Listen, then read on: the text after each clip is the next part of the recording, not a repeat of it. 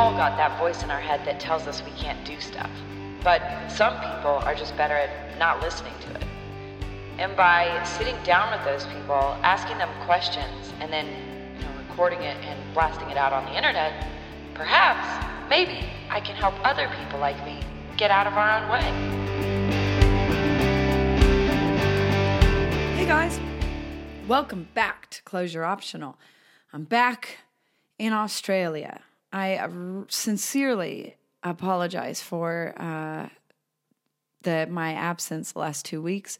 Uh, I always want to be able to do a podcast uh, for you guys every single week, and to be honest with you, I just fucked it.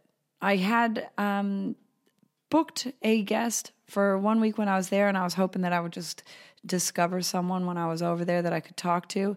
And then the one guest fell apart, and I spent my whole time in America uh, hanging out with my family and doing comedy. And I sort of honestly just fucking abandoned you. That's what it feels like a little bit. So I am really sorry about that. I um I don't know. I, I, I know it's my own like rules that I set for myself that I want to do a podcast every week, but I really do, and I I do struggle a little bit to find a guest that I want to talk to that I feel like is going to be meaningful and valuable to you guys. And I don't also want to just phone in an hour of me rambling into the microphone for no reason. So when I do these podcasts on my own, I'd rather kind of have something actually to say.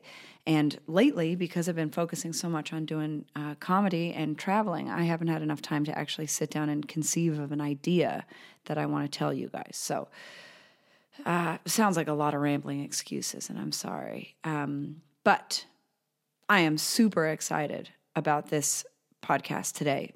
So we came back with a fucking bang. All right. Um, this guy, his name is Oliver Twist, and he is a comedian from uh, Sydney. He's up here at the moment doing uh, the based comedy shows around the Gold Coast and also has a show at the Bris Funny Fest next week on Thursday, the 21st of August at Heya Bar in Brisbane.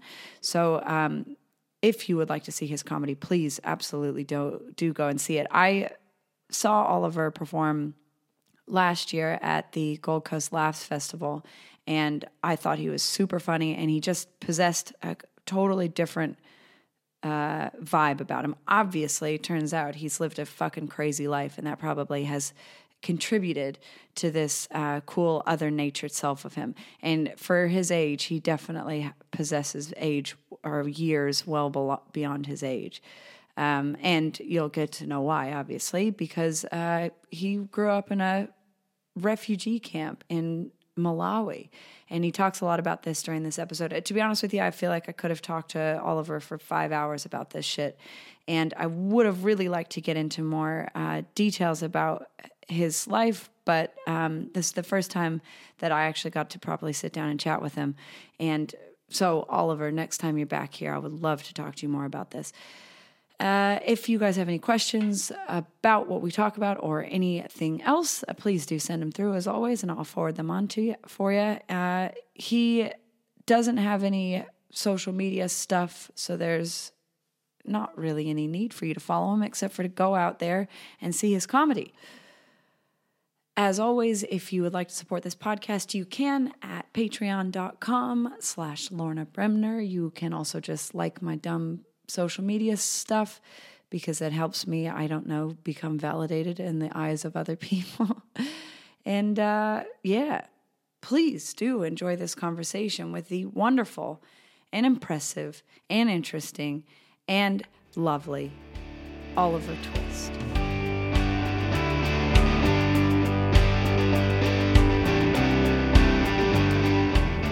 No, me like me and my family, it's like cold and you know hard. It's very opposite, very polar opposites. I am like very fun and outgoing, and they like just they've never left Queensland. They've been here for as long as I have, which is like five years, but they've never left Queensland.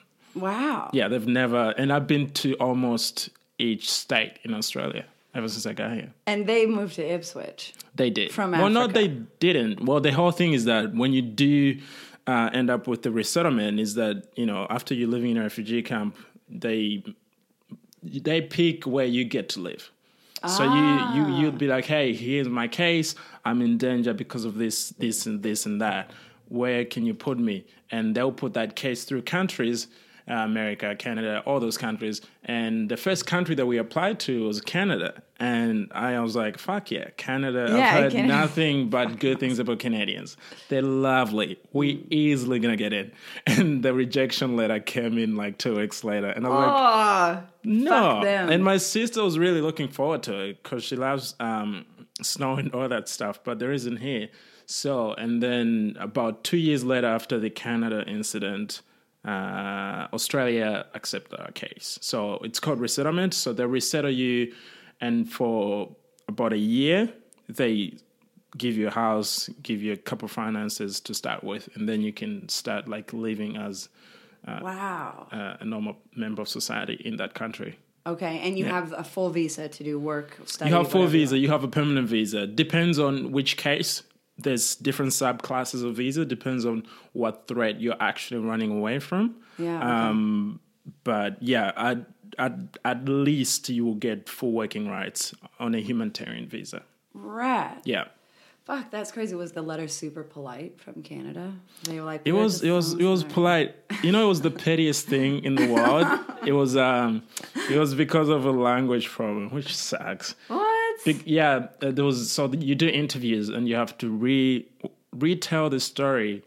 Which so I was born in '96, so that's after the Rwandan genocide. I was born in Rwanda, and my family fled that. And there's a lot of information that were involved in that. So to retell that to make your case every now and then, I can imagine for my father would have been traumatizing. Oh my god. So they kept doing that every now and then. And at one point, he confused because the English language is very like that, sometimes binary, sometimes it's very dynamic.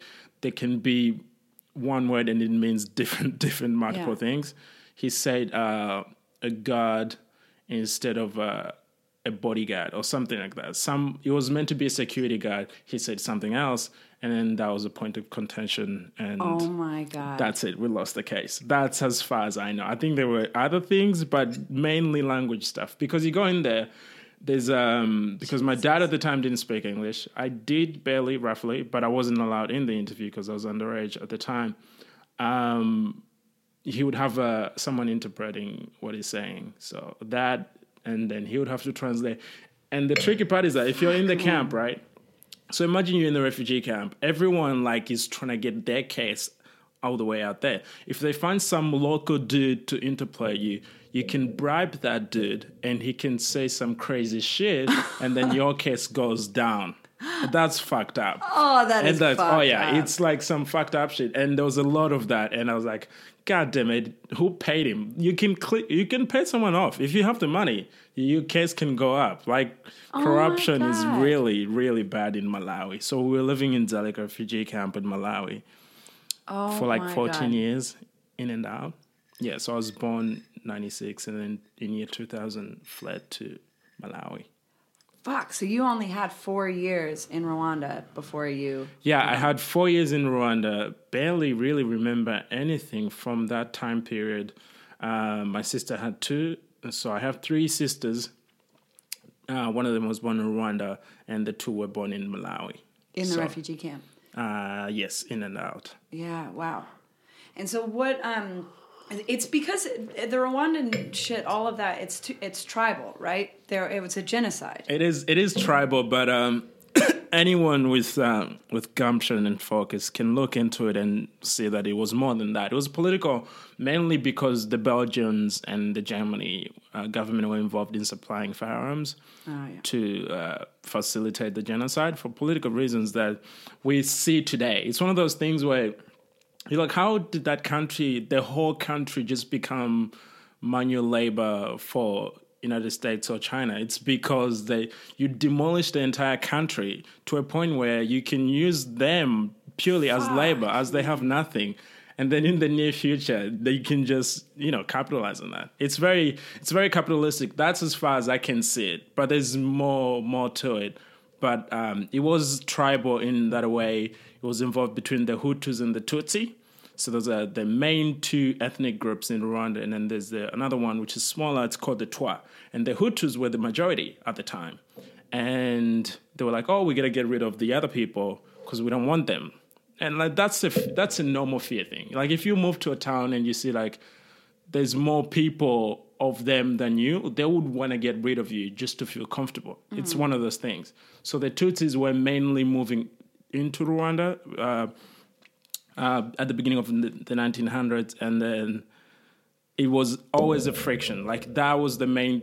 The 1994 genocide was the main conflict that everybody saw, but there was like mass atrocities years. before that years years, that involved years and years, uh, but not to the extremity that the 1994 was. Um, but yeah, and the thing is that in 1994, it, it was that and the president being because the plane of uh, that the president was in was shot down, and people thought it was a rebel, and then they were like, "Oh, okay, we start fighting now." Yeah, yeah. And that was a whole thing. Fuck, man. Yeah. That yeah. is an insane way to grow up. It is. It is. It is very insane to grow up. And until recently, I I'm telling you right now, I was not comfortable talking about it because my head couldn't wrap around I the bet. entire thing. They, I really couldn't. I was like, how the fuck does and and to add it all up is uh, I'm Hutu, so that's one of the groups that killed their one million other people. Jesus. Now, part of it was that How if dare you? it's a trap. I just load you in and then kill it's in my blood. No, uh, part of the thing is that if you were Hutu and you didn't want to kill anybody like my father did, they would kill you. So he was in danger of being oh. the enemy of the enemy. And so he had to go away. He had to Jesus, run. Man. Yeah, so like it was it was it was one of those things like if you're not on board, you're looked as a cast out you know, yeah. it's it happens in all like social groups. You know, if we yeah, don't yeah. like you, we're gonna be mean to you. But in this case, you know, it's a life or death situation. Damn. So yeah, he had to skedaddle out of there. Fuck, and that, and so like, I mean, that's later. his entire childhood. That's where he grew up. That's his shit. That's where he grew up. fucking turns on you. Yeah, every, everything turns on you, and like I am taught from memory, from what my mother told me, that he was very actually very successful. My dad was quite successful businessman. Even after that, but before then, he had like he had he had a house, he had all these cars, and like in a second it all disappeared and he had like four other kids that he had to feed. Wow. I can like I can't I can barely imagine what he was going through. But um, he managed to get us across the border. We traveled on the bus and boat to get to Malawi, which took a couple of days. And we were living there. We got asylum there. Yeah. Wow. Yeah. Well, fucking good on him for making the right yeah, choice. That very, would have been very, very good on him. Very good on him. The only thing is that because it happened between so the genocide was 1994, and I was born in 1996, but we fled in 1990. Uh, we fled in 2000, right? And my only thing is that because I was like, Dad, how like I, I was like, how what was happening between then. It's like, oh, we were, we were trying to hide. We were trying to hide because they were still looking for us. And I was like, if you had me, if you're like fucking while you're hiding, you're not hiding enough. Like that is, I don't want to be yeah. a baby conceived out of silent sex. I want like all the loud noises. I want the best sex to be happening while I'm being conceived. a shame. Yeah, like it's, I was like, you're not hiding enough. Like that, I don't care if you're like, no, oh, I'm hiding. When you think about, it, I actually uh, this is like one of the things that I'm trying to work on as a joke. Is like that I I actually think that there is no greater aphrodisiac than impending death. Because like, cause like that's what happens to people. They just like want to start fucking all the time. That's true. It's true. Didn't like the number of human beings exponentially growth after World War II? I think oh, that's man. probably why. That's probably why. Oh yeah, you're like, oh my god, I gotta replicate myself. Yeah, um, but like it's it's in your bones to replicate yeah, because you know yeah. that there's a possibility of something. And also, I think it feels good or better. Oh yeah. Like for at least you get like a three minute escape from your tortured existence. Three a minute, just a quickie. Yeah, or whatever. You know, uh, that's the kind of sex that I like. One where there's bombs outside. yeah. Well, you know, at least your parents loved each other. They were really getting after it. And they um, made other kids too. I don't. You know? I don't know if it was love um, or security or anything. Um, but they did care enough, which is good. You know, I like to differentiate between care and love. So they cared a lot for what do you mean all of us. that? What do you mean differentiate between care and I mean, I can. There's a there's a lot of things that you do out of necessity, and that can that care can be involved in that. If you okay. really care for something, necessity can come in practice then, but not not so much for love. I don't think so anyway. Mm. Yeah, it has to be a responsibility, and it's hard to be responsible while all that things are happening. You do a lot of things out of necessity. So I wonder though, there is something about human nature that I think is pretty impressive, and and it's a lot that nobody. Well, we it's not f- fantasy, and it's not something we talk about much because it's cooler to talk about the torments and tortures and horror of a human being. But when shit's going terribly, terribly wrong, human beings do have a tendency to figure out how to be better. Yeah, Do you know what I mean? Yeah. Like when you're forced in shit situations. But that that is kind of a fucking crazy idea. Like what is it that made that like how can you take an entire country of people and just be like, no, we're doing this now. Like we're just killing people now. That's the plan. it's very it's very um it's very evil it's very evil it sounds when you when you look at it and then and, and there's not a lot of people that conscientiously out of their way like you know look at it because it's something that so i wrote a, an entire play about it and it's like it's something that I was like, this is gonna be in your face. So I, I do comedy, you know, I'm, I'm a comedian. I've been doing comedy for five years, but I was like, yeah, there's something in comedy that lacks the thing where you have to really face it because you have to let the air out. You build mm. the tension, let the air out. And um, the the whole play is that it's it's all air. This is like now you have to face it, but there's it's really it's really maddening. It's really crazy to look at it and be like, oh, how did this entire thing happen? And in a month, no less. Like that, the the fact It only that took a month. it only took a month for like a hundred, like more than hundred thousand people to die, close to a million. It was between nine hundred to nine hundred uh, to one million people in a month. Oh and like everyone, and you would, and it's 1994. You know, it's not like uh, there's like 9/11 that's overshadowing everything and anything. That Right. was the main thing as far as the world was concerned. That was happening every day. You would see, oh, another thousand people died. You know, it's like this. There were bodies piling up, and people. And they were putting people in stadiums, right? Were, They- were like just walking people into stadiums and exterminating. mainly churches. Churches was a big thing. I don't know about stadium. I really haven't looked into that, but church, a lot of people would hide into the churches, so they would go straight in there. And the, what would happen is that there would be missionaries from France, missionaries from the UK, and they would be in cahoots with the Germany government and the Belgium government in such a way that the priest, who would be the missionary, would capture all those people in the name of safety and peace. Come through, you'll be safe here, and then they would call the militias, and then to come and one That's day one of my and kill them. scariest. Like the the scariest thoughts to me is that you think one reality is happening and an alternate reality is happening. I think that is like one of my. Anytime I get Right. panic or like that sensation of like, uh, like when I feel like the most ache for the human existence and the sh- this just the shame of human existence is when you think something's happening and then it's not that. And Yeah. other people know that that's what's happening and you don't know. And then Yeah. that moment when you realize that you've been lied to or misled oh fuck.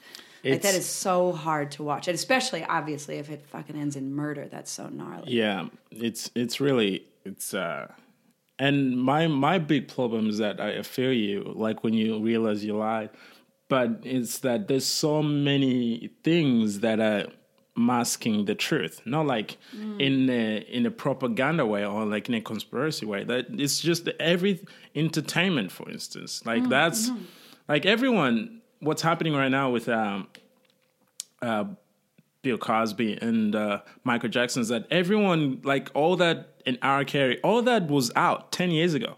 Like that information was out there 10 years ago. Mm. But people now, it's sort of like masked into this whole movement thing. Now they start to paying attention and it feels a little late on like, on the practical side of like, what can we do about it? Right. Now it's like you know about it. I mean, the genocide happened in 94, but there's still some other shit happening constantly right now. It's just that, you know, you get in the you everyone has a life. I understand everyone has a life to like, hey, I have to live my life. I have my kids. This mm-hmm. this this is my house. This is my problems. Everything that happens in this house is my problem. What happens outside, I don't really mind.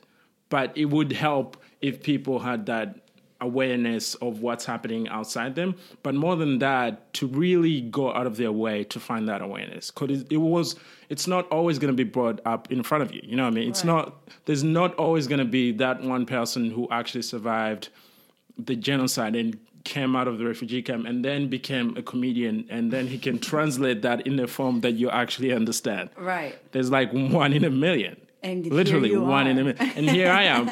But you know the idea is to have your own drive right. to really pursue that kind of curiosity of like what's going on? Like what's beyond what's underneath? I right. want to see what's the subversive message in this well, uh, do you know what I think possibly my only kind of explanation for why human beings tend to do this shit, and it's probably a relatively obvious observation, but it's that it's so much easier in hindsight to make a decision about what you what was wrong. Do you know what right. I mean? Like, oh, that's wrong. But at that right at that moment, it means if you take a stance on something, like if you find out about Bill Cosby right. and take a stance on it, you have to say something. You have to fucking right, do something. Yeah, yeah. And you really that, check it. Yeah, you yeah. have to actually like be like, hey, this needs to stop.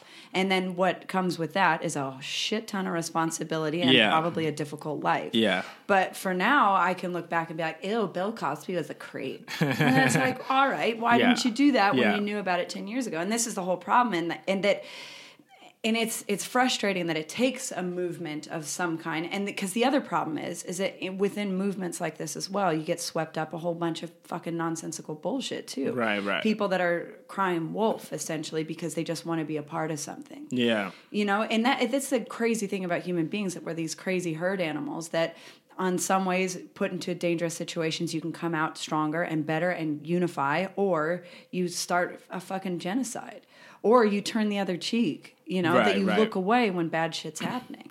Yeah, it's it's this like weird social pressure. It is weird social pressure, and a huge part of that it's because of you know skin in the game.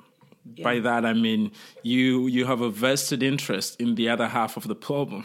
Right. You know what I mean? Like that, not not even by your own choice. It's just by default. you're really you you find yourself part of the problem so you can't really shy away from the problem without the benefits that you're reaping from the problem right you know i mean Fuck, yeah. yeah there's always this thing where like eh, you know even like when you're like okay we need equality in all all these platforms and you'd realize oh i'm the system that i'm trying to protest benefits me in a huge capacity mm. so i can't protest it now but if some people if a group because I'm invested, you more than the the group fear, what really is damaging is individual fear. So you're always fearful of what it could do to you first, yeah. more than the entire group. So if the entire group put their money on the fire, you're like, oh, I, then I can do it. Yes. But you really won't feel compelled. But there's always those people that really feel compelled to go out of their way to do that.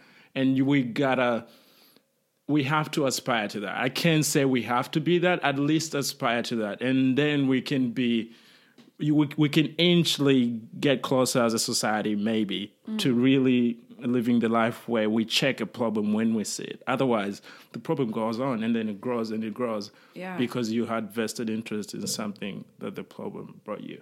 Well, and it just kind of resurfaces, right? Like, like, cause that's pretty fucking crazy to hear that the German government is invested in this situation where they just got out of a situation where they were fucking doing the same thing. You know what I mean? Like, yeah like all right we, you learned your lesson germany right? Like yeah. crawl away in shame with your tail between your legs and then just do it in another country. It, like that's they, so fun in a way they they were genius about it. Oh god. They were genius about it because they uh, employed the belgium government to do it. Yeah. the belgium government way way They're much like, we're too hot right we're now. way too hot right now. But you do it. And then I, I have this joke about saying that the Germ- Belgians are poor man's Germany in the way right. that the flag is literally like the upside version flag of the German flag, and they couldn't pull it off. They did one million people they killed one million people in Rwanda. The you know the Germans did five million. Yeah. And I was like, they couldn't. you know if you're gonna do it, do Yeah, it do it right, properly, do it like, right. that's an you know, do it properly. effort. It's very embarrassing uh, for them, not even for me, for them.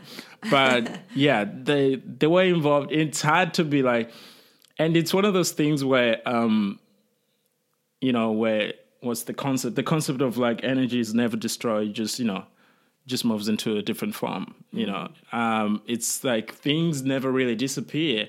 They just travel into a different thing. So in a in a different capacity, we looked at the uh, coming out of World War One and Two, we looked at like, oh, that was horrible. And the UN established, you know, the refugee agency saying we have to stop this. There's an international law saying these are the human rights that people have to adhere to everywhere and anywhere they go. But then coming out of 2000 after 9/11 and all these uh, on the war on on Muslim on Muslims and immigrants and all that is that we saw a mass accumulation of people that were refugees that their rights had taken away from them. There's like 70 million people right now that are refugees. 70 million people. That's a, that's like two countries. That's like Yeah. three countries where people Yeah, what New have Zealand's is four million? Yeah. Oh my god. That's like that's South Africa, that's Australia, that's New Zealand combined, and that's like fifty. And then there's another twenty that you could pick more like three other countries that you could put in together just to fit that population. Wow. And the problem is that there's a there's a bunch of kids and people that, that are stateless that if they go anywhere and everywhere, they can't do anything. They can't work. They can't establish themselves as a as a human being. Like I, I have an identity. This is where I belong. This is where I'm from. They can't tell you that. It's almost that limbo thing that people talk about when you die and then there's a mm-hmm. limbo before you go to heaven. It's very dangerous because you have no identity. You have no belonging in a way. And that's mm. the most that's the worst thing in in today's capitalistic world where people are defined by who they are, where they're from, and then that will you get you you get your privileges from it. Everyone knows. You know, if you're from a different country, if you have a certain nationality, you get certain privileges. And these people, which is like 70 million people, have nothing whatsoever Fuck, man. yeah, it's crazy, right? It really is. It really is crazy. And the idea of like that started slowly and it's sort of accumulated and people are just watching it. That's what really is crazy to me. Mm-hmm. And the thing is that we have we have all the money and the resources to really make the problem go away. You know, it's one of those things where like if everyone paid attention and if everyone was ready to give up, you know, all these things that we really are using right now, we could make this all these problems go away. Like you know what I mean? But it's like you have vested interest in it. What do you think is the solution? Like, what do you think? I mean, obviously, there's not, you're not going to just come up with a solution right now, but what do you mean by like certain things that we'd have to give away to fix that? Because there is money. Like, I was actually just talking to a friend about this today, this very concept of talking about Mexico Yeah. and America, because Yeah. I just being over there personally seeing it, listening to people's stories, it's just fucking crazy. Yeah, It's bullshit it is. and and he was kind of like oh well yeah maybe it's exaggerated is it possible you're getting this flood of people that are um, like not you know they're not being watched by the government they're not they're not actually they're not a part of the system so they're not contributing to the system is it going to be a black hole for the um, whole country if people are just sending money back to mexico whatever and it's like that's not the problem the Right, problem is that we have a place Right. that has a shitload of wealth and opportunity Uh-huh. well or the appearance thereof because Right. americans right now are not doing that great right, right, right. But and then next to a war torn country that has been fucked for many many years Yeah. so it's a natural process this is Yeah. what happens so if and the the fact that you draw a line there doesn't solve that problem No. putting a wall there doesn't solve that problem No. N- none of the, no hard borders have ever worked in the history of our time Yeah. As soon as you put a wall up, someone's going to try and break through it because they want what's on the other side of that wall. It's Not only way- that, but they need it. right? Especially at this point, they need it. Yeah. So what the problem is is not that we have immigration. The problem is why the fuck do we have immigration? it is um um how, how do i put this it's it benefits it benefits uh, a capitalistic economy Mm-hmm. in that way I, it, by that i mean up until recently the economy was in you know cars, fuel, oil. Money was in oil. Mm. Now it's the digital economy, right? Yeah. But what we find ourselves in, we have all the tools, but then there's always that element of like, do you need that? Because all this stuff is like luxurious. I have like every, every year, Apple releases the new iPhone, right? and everyone is inclined to get one. Knowingly know, they know in their own mind, they know deep down that it's not exponentially different. Right. It really isn't. But it is 10 times or even like more than the previous price point. You know what I mean?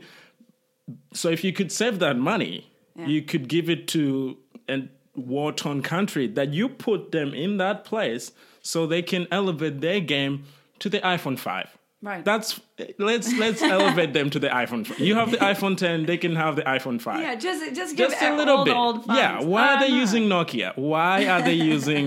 That's like the and the idea is that if if you keep them in that place, the economy strives like that because no one in America is willing to produce and manufacture those products. Mm-hmm. But in the war-torn countries, because they have nothing, they will put themselves in jeopardy. Even their lives in jeopardy to go manufacture those. And so the economy is in this weird dependency thing where if someone is winning, clearly someone is losing. Yeah. And it clearly doesn't have to be that way because there's excess of opportunities, there's excess of resources where we're like, if we could tone it down on the idea of wanting something more than you needed, Yeah. and then I feel like, and that's like an old Eastern philosophy idea of having to be happy with the things that you do have, mm. so you can move forward, and everyone else can have you can share. It's sort of like a shared economy, Yeah. and then maybe we can get an inch closer into eradicating the problem. Well, in some the, the counter argument oftentimes to that kind of idea. I mean, besides the obvious where people just go, "Ah, fucking communist," and it's like, no, it's much more like a socialist type of idea, and I don't Right. think there's anything really wrong with it in its foundations. But that one people one thing that people often say is that there's going to be no innovation. Right. That if there's no competition, there's less innovation, which is Right. fucking stupid. Because when you think about it, if you have 70 million people that are Right. identityless, jobless, and these are all very capable human beings, right? Right. That could have an education, that could have experimentation, they could be thinking about problems in different ways because they come from different areas and different experiences in life. Like the only way to solve a problem dynamically is to have a bunch of different fucking people Right. thinking about the same problem, right? Right, right, right. So imagine if you had 70 million people plus 20 other million people working Right. Uh-huh. actively towards innovation because they had time, space, and energy and resources to live, Right, we'd live in a totally different world. for sure. But and what I n- never understand is that like these things seem relatively obvious to us, Right, Because it's like right. why, why the fuck are we not doing this? But that's my that always is what it comes back to me. And people always are just like, oh, it's just greed. People are just greedy, and I'm like, but can it just be that? Like this It's, seems it's not just greedy and like it seems like you can't. It's not just that the top one percent of people want to have more money. Right. It can't just be that because that seems stupid. I, right, right, right. It seems very banal. It seems very um, simple. Yes, and like, how are they coordinating all this effort to maintain this? Yeah. Like that's what I just don't. I can't understand why it's so hard to change it. Oh yeah, for sure. I mean, it's yeah, it's it's hard to change uh, something that's been in in in practice or like in action for years and years, for like thousands of years. Yeah, and, I- like in in many ways, um, I don't adhere to any subclass of like political agenda or whatsoever. In many ways, capitalism is the best thing we have. It is it is like one of the best systems we could ever really developed, but it was in many ways founded on very bad inhumane scenarios mm-hmm. you know mm-hmm. all the way back to egypt you know like Yeah. everyone that built all those pyramids say oh man it really it was the most successful system of economy of their time. I mean they look who built it. Everyone was like felt like a slave and their mm. kids were dying and all this stuff. And it's it's not different to back to slavery. It's not different back to the prison economy of how australia was founded upon. Mm. It's it's like very it's you can see it but then you're like oh well. And then it because it builds up it's one of those things where you're like it's hard to get out of. It's really Right. hard to get out of. And I- but we can we can reestablish the things that are meaningful to the system and still keep it intact. It doesn't have to go away entirely.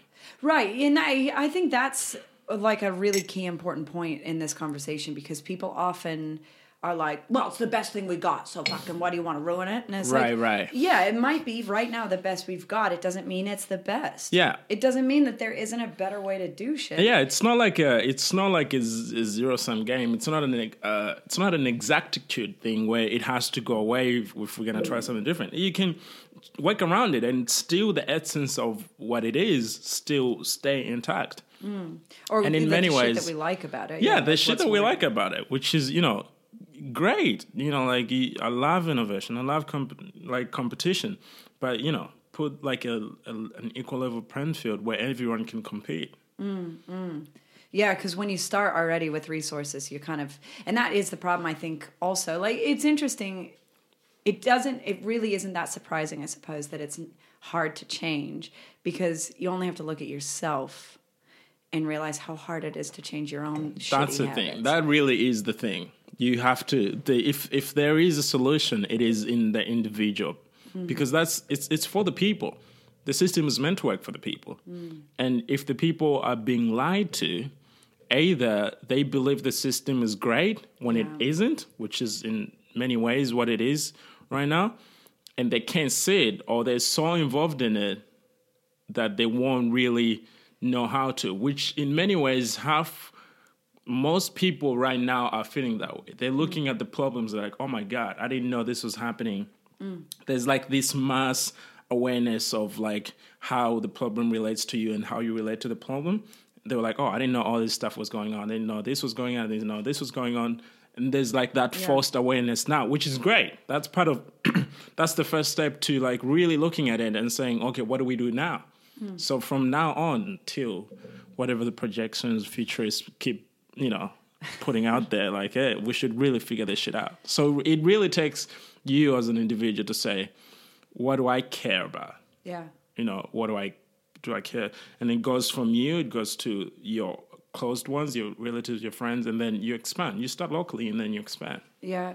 Well, and it is, and I think it's also a matter of uh, understanding that it's pieces at a time. Like, because if if I try to say, like, this happens to a lot of people that we experience, obviously at the gym, where people are thirty kilos overweight and Right. they're like, I need to be skinnier. Like, doctor told me I need to lose weight or whatever. So we're like, yep, we'll help you. And then it it'll take a year for much maybe six months of Yeah. really hard work to Yeah. really start to notice major changes and you have to have the patience to realize that like one kilo at a time one little bit of muscle one little Right. extra bit of flexibility those are all steps on the path to making a, ma- a major change significant change doesn't happen overnight because you have to build a foundation for it and like with my own self i i mean it's so easy to get really frustrated at yourself when you have like you have an awakening conversation or you watch a documentary about something and you go fuck i don't need to participate in that. I didn't realize that this is what's going on. I Right, need to right. change. And then it gets too hard. It's the either the other option's easier or it's like fuck i can't do it today. I'm gonna have to just do that little thing. Like me drinking again like that is such a funny thing. Like it was su- it was a hundred percent pure like this is something I will never do. Right. I, it, it contributes in no positive way to my life whatsoever. Right, right, right, right. And then I didn't want that to be a thing that hung over me. So I was like, all right, I need to be able I need to be able to be fluid and make and be responsible for my own decisions and and live with them and experience right, them and right. experience my own life because I think in the same way that drinking had become an identity for me, not drinking had also become an identity for me. Right, Like, right, right. And I think we all have this susceptibility to like need to belong to a team, need to be, I need to stand for something. I need Right, this. right, right, right. And anytime that that becomes a form of your identity rather than something that's actually working for you Right. or something that you believe in or whatever, then it's a totally different story. Right. So did did you find a sweet spot of not drinking self and your drinking self? Is there a sweet spot that you think you could exist in? Yeah, I think so. Well, in my original experiments with it, I think I I I certainly now when I'm drinking don't feel at all the way that I used to feel about it. Right. I don't have the desire to continue to drink first of all, which is really good, and I I like the sensation of being able to. One thing that I've really missed, and I noticed this last night, was I have had a really hard time laughing hard at stuff for the last I don't know how long. Oh, really? Yeah. and that's a fucking crazy thing. Like, you know, the kind of like laughing that you like you feel mental. Right. Because right. you're just having such a good time. Yeah. You can't even handle Yeah, it. yeah. Like, the main thing that I noticed about me when I was sober was that I felt rigid.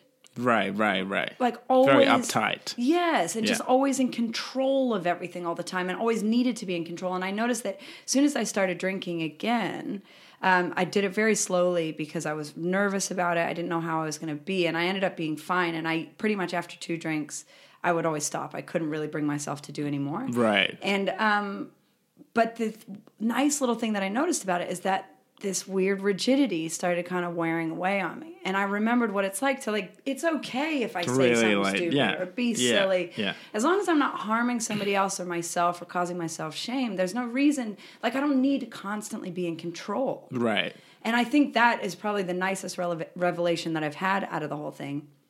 But today was the first time I've ever been hungover in three and a half years, and I went, "Oh fuck! All right, you got to put a Right, lid on right, that. right, like, how did I get to that point where? Yeah. Because I've been so like aware of where I'm at and knowing like, oh, cool, this feels good, and that's as far as I need to take it. I'm all good. But Yeah. last night something happened where I just was drinking cheap beer Right. too much. Two, like two hours straight. yeah, I was like, hey, wait a second. Now, now I remember why I don't do this. You know, that's the that's great thing about capitalism that um you know that you can go you you can go up quality. Like you know what I mean? Like the the the fucked up thing is that if you really want to help yourself, if you really want to improve yourself, you can go up quality. So when you spend more on the drinking, you feel like you're spending more, so you don't spend more on it. But the drink is expensive, so it limits how much you drink it. yeah. But if you if you're poor, then like that. So there's there's a level. yeah, there's, It's, it's like a self regulating yeah, yeah, machine. It's a, it's a self-regulating machine. Is that um there's there's room for improvement if you can afford it, Yeah. and that's great.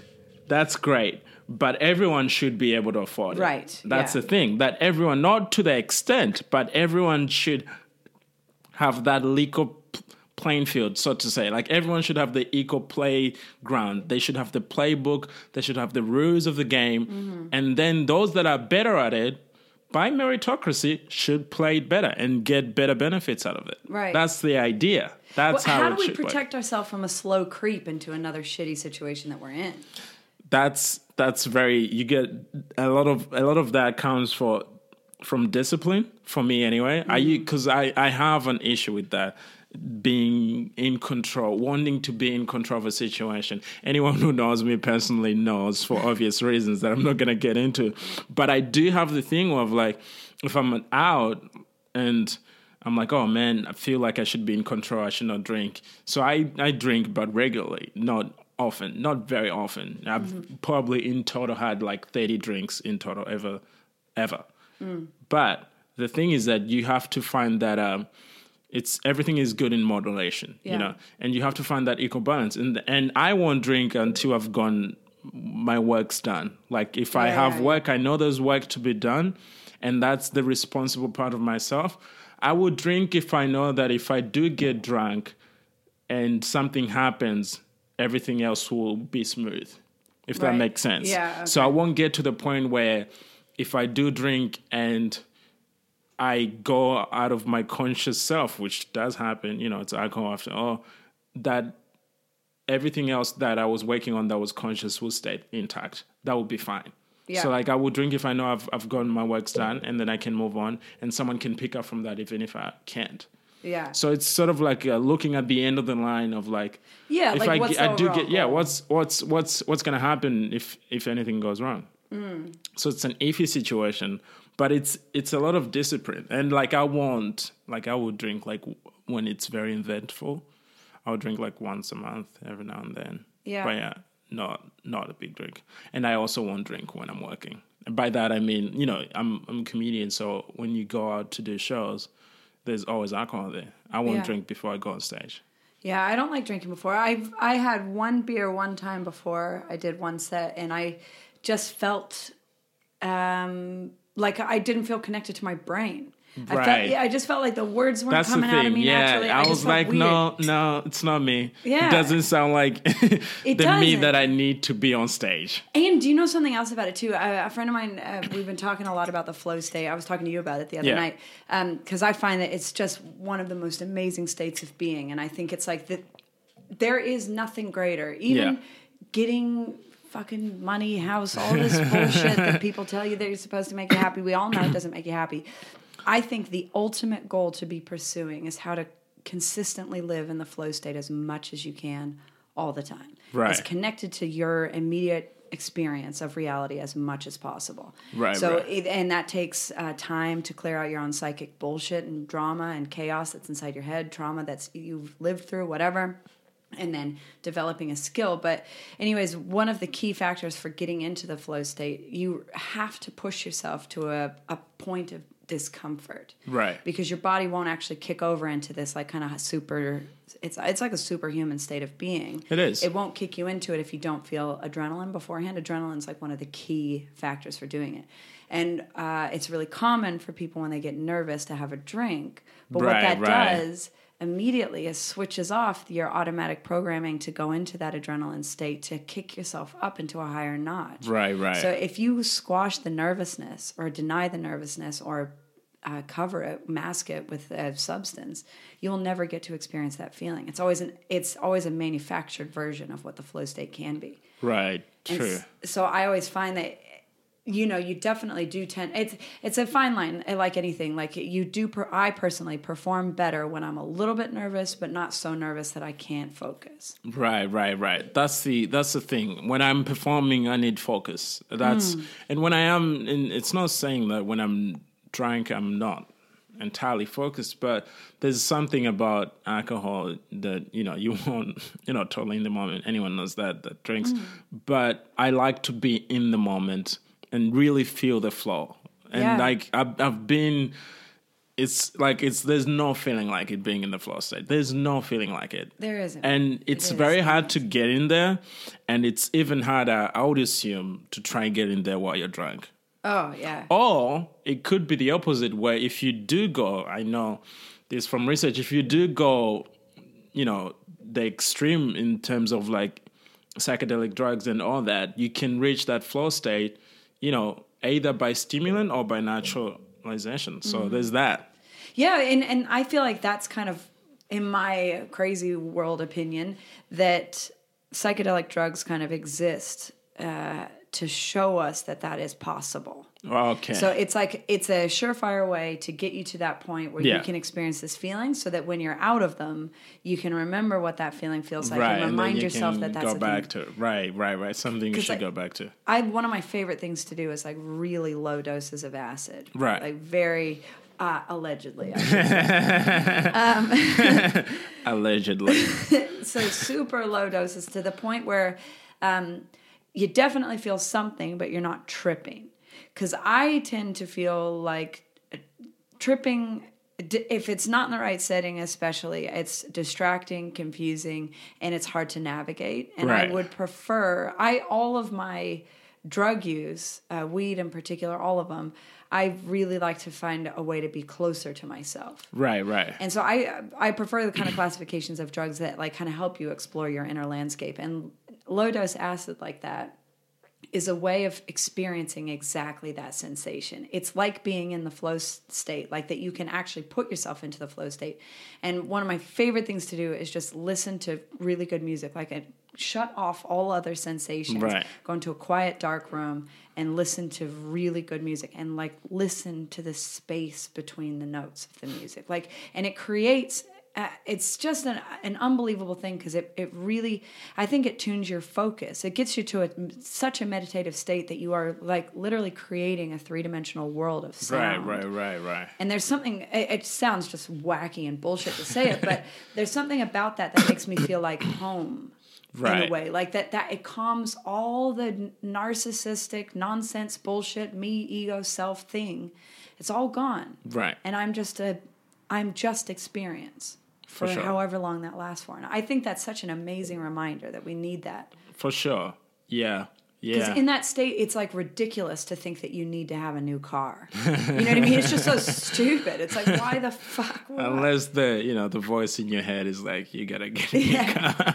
You're a superhuman. You're go out, go out there and get a car. You need a new car. Yeah, it's the it, it, it takes a while for it takes a particular uh, experience for someone to understand the things they need and the things they don't need. Yeah.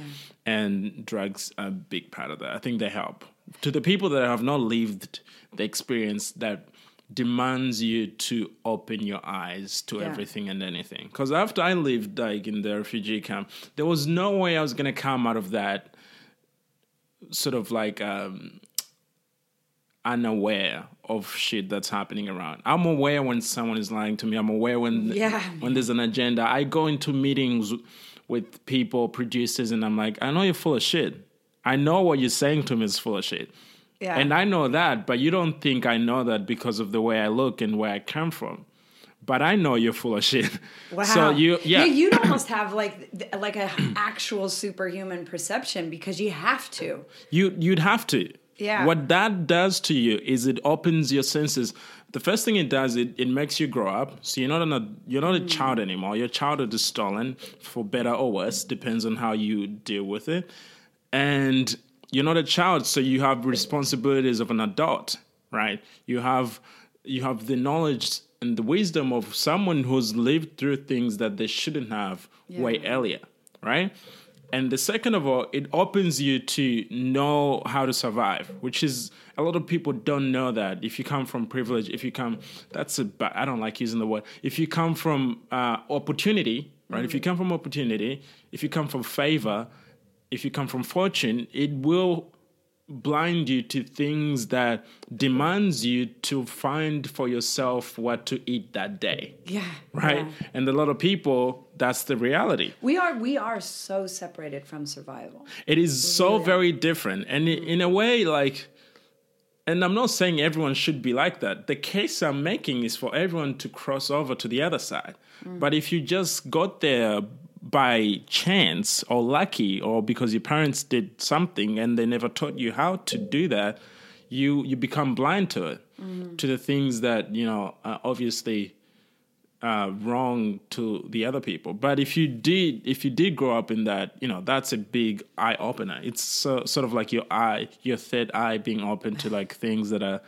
You sort of like start seeing like, like, oh, okay, okay, I see your agenda here. I see what you're trying to do. Yeah, man. Well, that makes perfect sense to me. I think, uh, and they talk about that a lot. Like people that have lost certain senses, other things become heightened. And, I- and Right. you're right. I mean, like you, you probably have a much closer awareness of your own experience of being because out of necessity. That's the only thing I do. No. If someone was gonna question me on anything outside myself, I wouldn't know. Mm-hmm. But I, I, I can claim hundred percent that I know myself more than anyone else could ever. And I might not at times articulate it that the way that it comes to you, the way you've mm-hmm. always heard it. People articulate themselves. For the longest time, I, I would I would get up on stage and I wouldn't say what I wanted to say, and I didn't know how to say it, mm. even though I knew what I wanted to say. Right? Why do you think, what was stopping you, do you think?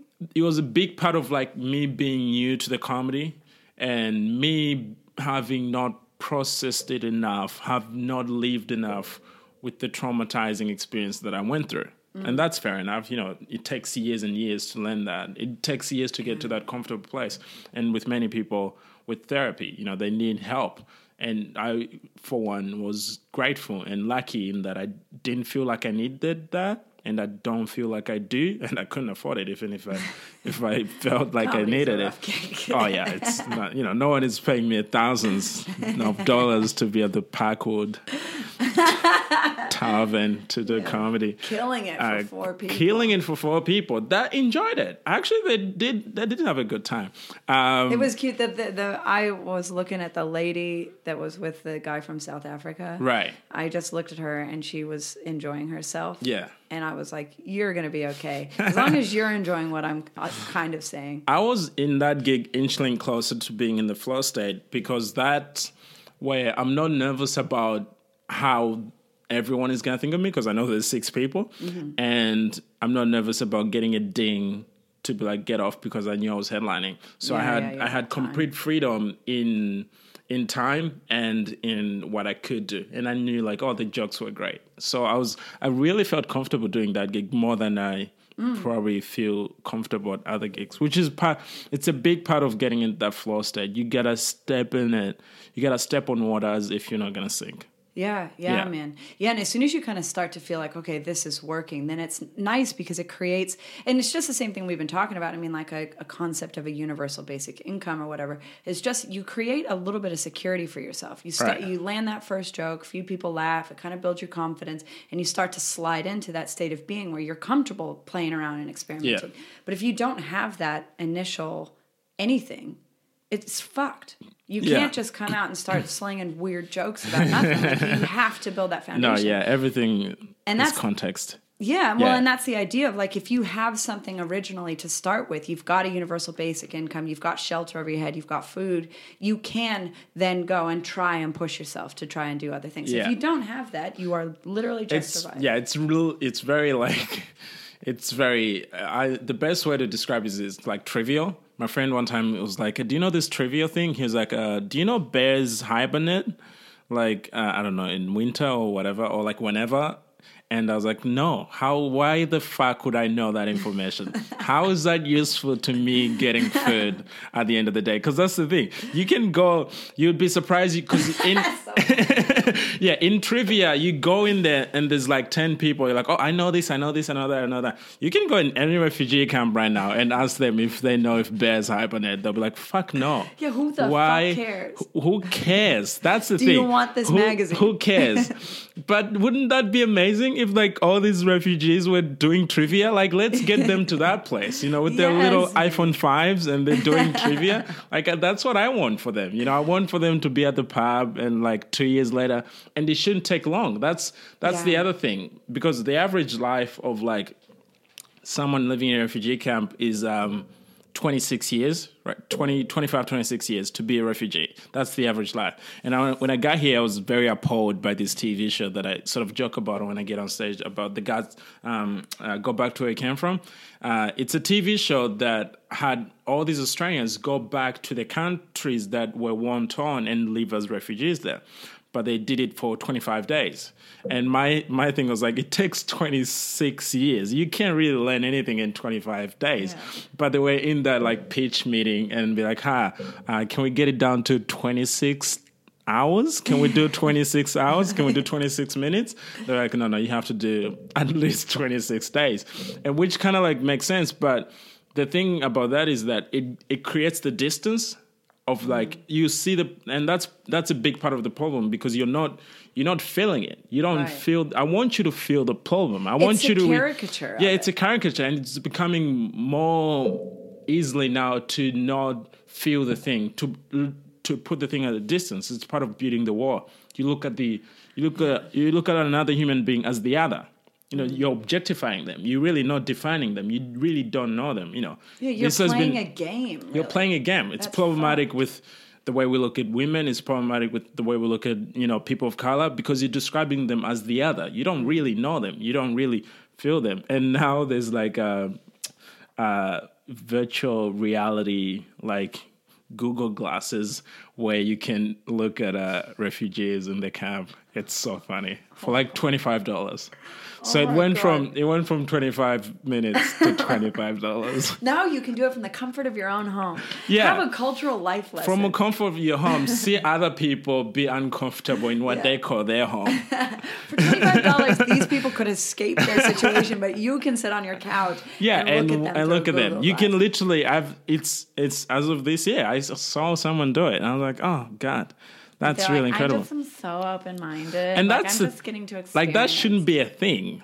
Like that should not be a thing. Like you know what I mean? should never be a that should never be a thing. To be like, hey, um, imagine if the people uh, they were like, hey guys, we got uh, Australia has accepted our case. We're gonna leave, and like, no, no, no, no. Uh, this business is invested. We got people watching you. You Yeah, have yeah, to we stay actually here. need you to ha- stay here. and in a way, it's funny, but that's more what it is in reality. In that it, the situation becomes so invested Mm. in how big corporations make money that they need you to stay in that situation. Yeah, it is. It's it's right now our system is built on haves and have nots. Yes. Yeah. Very, very, very so. And even if you had the opportunity to, I don't know if you'd get out of it, but at least you should have the opportunity to. Yeah. To make a choice. Yeah, to yeah, make a and that's choice. the fucking that is the problem too, is that it eliminates choice. And I think, and th- I, this is not even close to an to a, a comparison, but what's happening, I just uh, just from coming back from the U.S. now and seeing it, is it is constant um, distractions. It is absolute constant conflict and distraction all Right. the time because the poor people in the US are getting poorer and more fucked on Right. every single day. And they Right. live in very comfortable situations compared to many other people Right. around the world. But there's such a level of distraction and confusion around it that there's still, but there's this intense propaganda that we live in the best country in the world and we've got everything. We Right, everything. right, right. And it's like it is rotting out from the inside. And everyone is angry about it. Nobody knows where to direct their anger because it's just a constant confusion. Yeah. And it's terrifying. It So, has like, to be. It, it's just a, how the fuck does anybody make any like gains here? You know what I mean? How are we gonna how are we gonna solve that problem? And one thing that I wanted to ask because I think this is curious to me is that if that's like so your life experience as far as you can remember basically was in a refugee camp up until five years ago Yeah. Did it did it, it that's your normal right like that's w- what was normal while you were in there were you aware like this is a shitty way of living No, no. Uh, I have a joke about how in 2009 Michael Jackson Michael Jackson died, and it, everyone on the news was like Michael Jackson died. The big media was like Michael Jackson died, and we heard about it in the refugee camp. What's funny is that in 2008 there was the big market crash, and no hmm. one in the camp knew about it. No one knew about it wow really even I didn't even know about 9/11 until I came to Australia. wow No, I didn't know about it. Like I, but you knew about michael jackson yeah, like I found out about 9/11 when I was in a 7-Eleven buying a kebab or something, like a like a sausage roll. Um, and it's what's funny is that you're privy to certain information that is kind of useless, right? And the things that you're aware of for for the longest time I didn't know anything and anything. Like I didn't know. Um, but I am in I- in my family. I would give my myself credit for being very curious member of the family in that a way that I was I was doing a lot of reading when I was living there. Uh, so I knew how to speak English. I knew how to communicate with other people. I knew how to be curious with other people. I knew how to engage with other people. I knew how to really get myself involved in experiences that were beyond living the refugee camp in in ways that many people couldn't, right? But that wasn't even enough for the information that one needs to really know how to navigate the world in many ways that my mom and three sisters don't and that's like here? they're all here. They all live in Ipswich, and part of that, part of me not moving to anywhere outside here sooner was because I was the one in need. Like I was the one in help, and this is the case for a lot of. And I don't mean to generalize and to speak in generalization, but this is the case for a lot of immigrants. People is that there will be that one member in the family that has a driving license, that knows how to mm. do this, know how to operate that and that, and they have to navigate everyone and anyone. And mm. that's a big part of it. You don't want to lose that person, and but you gotta have that person. Otherwise, it's just you know it's a ship without a captain. Yeah, wow. In sort of way, but that's that's the least of our problems. But one of the main things is like, yeah, you you live there, and it's like very a, a lot of things is just about survival. Mm. Like I was, you know, we're talking about how I used to sell porn when I was living in the refugee camp, and that was purely survival mechanism. You know, I I used to bootleg music, like for the longest time. Like I I I used to bootleg music, sell every like I had big hard drives, and I was well versed in computers at the time. Um, now it's exponentially changed, uh, like everything else. You know, became a grandpa again. Um, but like I was, I was going to this university that had free Wi-Fi. I would download all the music and I would sell it because internet is already available there. Neither are platforms like Spotify and Apple Music. Things you get for granted. Mm-hmm. You think, oh, you think, oh, everyone has this. No, you can Google it and see where Spotify is readily available. You can see where Apple is readily available. They start to going inland in Africa, but for the for a lot of areas on the continent of Africa, there is really no accessibility to things like that. Wow it would be weird if they did access to yeah, Spotify. would because like there you are some, like, certain have, other basic needs yeah, that probably more important. Like, dude, get get us some water. yeah, we need water and shoes right yeah. now. Like that's all we care. It's about. like, man, have you read? Have you had lithium from Nirvana? Like, no. I need no, some water. Fuck off. Lithium is fucking amazing. Like, I'm sure it is, but that's not what I need right now. God damn. But it is it is a thing of like, because um, I you know like every other human being, I love pleasure. You know, I I, I live for pleasure. You kind of want to. There's things that are pleasurable that for the longest time that are not previous to you because you're, you know, you're in that survival mode for the mm. longest time. Yeah, so there's a good market for porn then. There is a good market for porn. If I if I'll tell you right, if I if I quit comedy in Australia, move back to Malawi I would be rich. I'll be fucking rich because I know where, like, oh, I know oh, the things that here are free. That's money there. That's money there. So, like, I would go set up a shop. You know, it becomes like you know the Bunnings of, like, I got the Bunnings porn star. I'm the Bunnings of porn right now, and and like I, I can set up all these shops and everyone would come and buy because they can download it on the internet. But now it's becoming readily available, but not with the fastness because, you know, it's the haves and haves not. Here we have like we inching to having 5G. There's still like 3G and 2G, and yeah. it's like yeah, you can't do anything on 2G. It is pretty amazing. Like a lot of people, we travel to Indonesia or to Thailand. A lot of people from our gym go to Thailand a lot, and it's like there's better Wi-Fi, better accessibility, right? And right. these kids over there know every fucking thing that's going on about everything because it's in such an unusual way. Like they, uh, there's no infrastructure there's no help. Yeah. But they've got the internet and they know who Michael Jackson is. That's you know, a, like that is a fucking crazy concept. That's that's a crazy concept, and that's in a way that like um the the possibility of uh the possibility of improvement is there, and I love that. Like mm-hmm. in, I'm like I love that everything. Yeah, that it's possible. that it's possible. the there, potentiality, yeah. which is compared to 50 years ago, you wouldn't have this information readily available. Mm-hmm. And like, we understand that. So like that's a big people are like, oh man, uh, fuck communism, fuck socialism. That's that's a socialistic movement, like mm. to have information readily available, and that doesn't mean bad. You know, capitalism still strives. Um, yay to the one percenters. Um, me and them are grabbing coffee tomorrow night. Uh, we're doing coffee know, at night.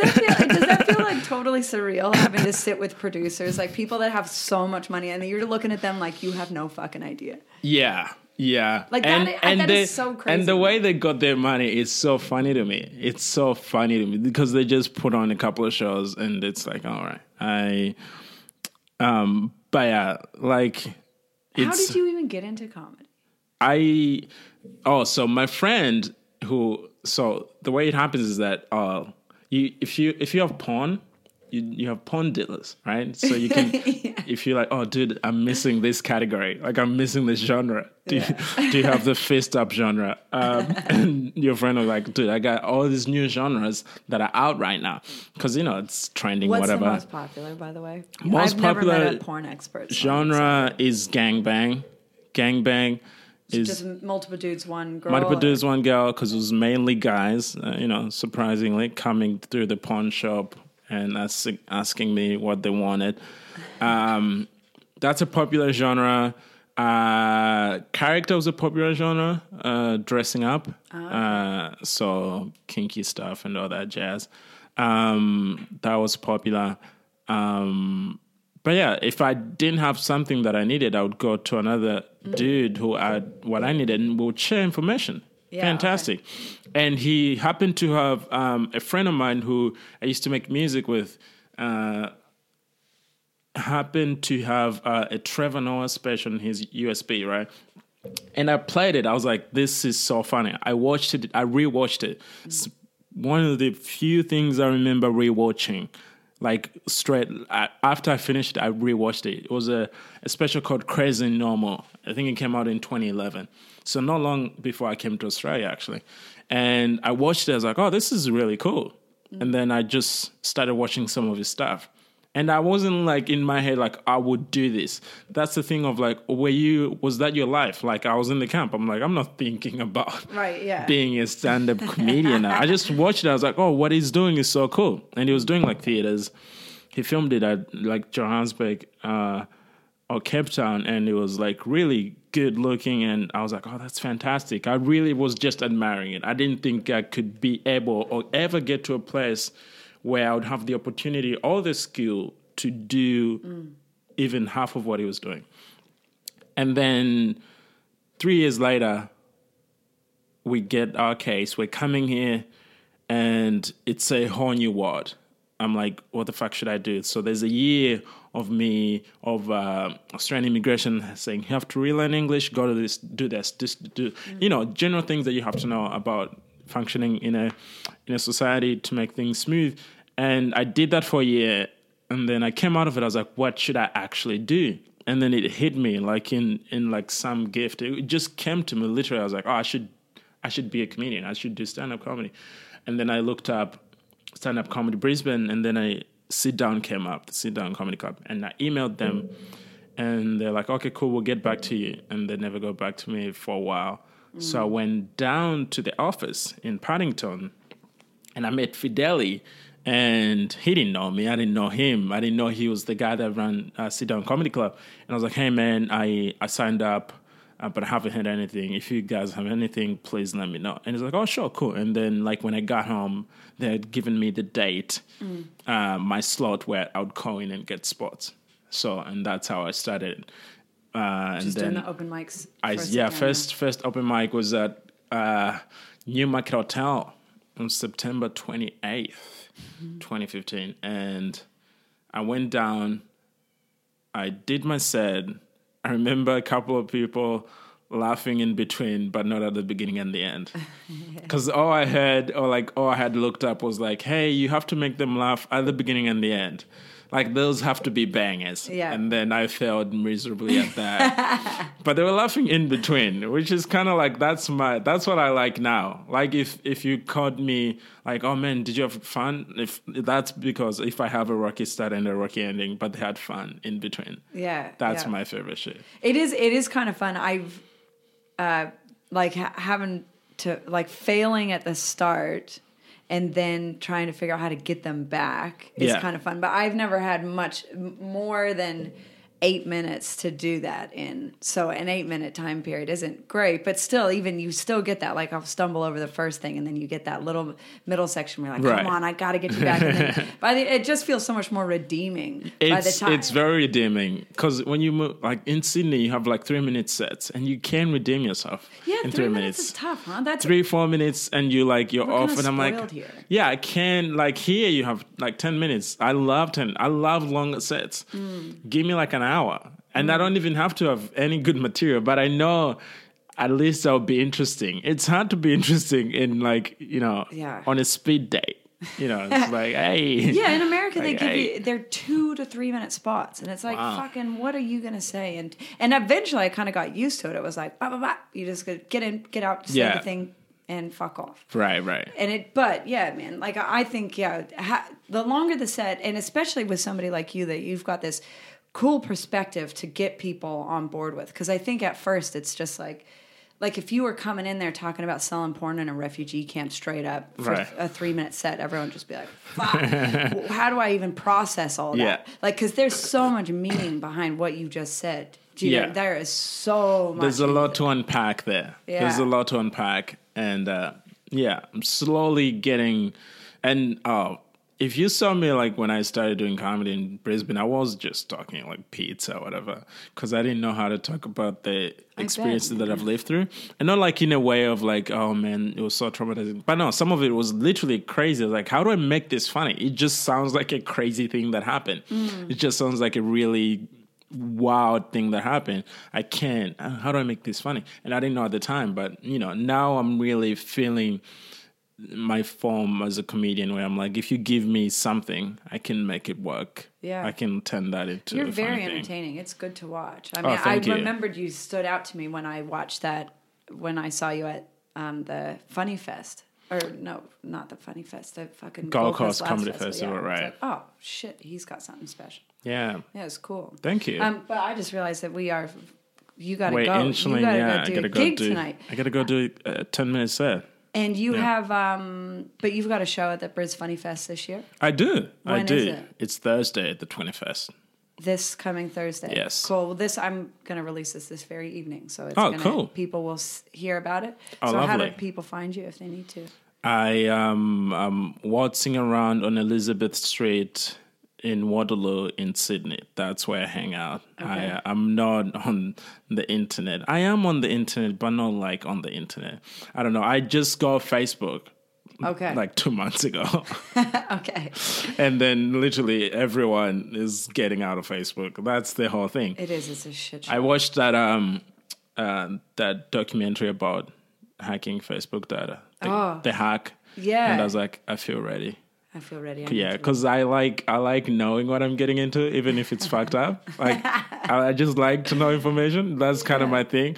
Like you know, the the worst thing is like, oh, what's happening? But if I know what's happening, I can get involved. yeah, dive in. Yeah, just dive in. But no, I um, So if they want to get tickets to your show, it's they go to Sticky Tickets. sticky tickets Yeah. at Bris Funny Fest. If they just Google any of Yeah, that. Bris Funny Fest, Oliver Twist. The show is called Love. It's it's very there's a complimentary show to it that I was talking about earlier called Fear, and that's the play, and they're sort of companion Oh, pieces that I wrote together at the same time. One is very entertaining and very funny. One is very informative and quite um, not intense, but you know, it's it's not as funny. I'll put it that way. Yeah more real. not more real. They they they're all real to me, but like it, the line is, how do I put it? The line is like I just want people. Even even my comedy now, it's gone to a place where I'm like, okay, if I am gonna get to the joke, I will say this first, where you really resonate with it. So uh, there's less jokes in Yeah. the play, to say the least. There's literally there's a couple of jokes, but there's less jokes. All right. Yeah. Well, fucking good shit, man. Thank you so much for Oh, thanks for talking having me. It me. was very This is lovely. There's a Cristo in here, Yeah. people, that uh, it's been it's been guiding me. I'm feeling good. it's, it's good spirits. Hello again. So that was Oliver Twist. Uh, again, if you'd like to see him perform comedy, you can do that this very Thursday at Heya Bar in Brisbane, the 21st of August. Uh, and you can get tickets for that at stickytickets.com.au.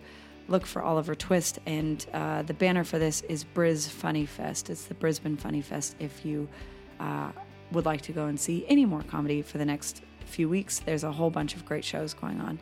Um, yeah.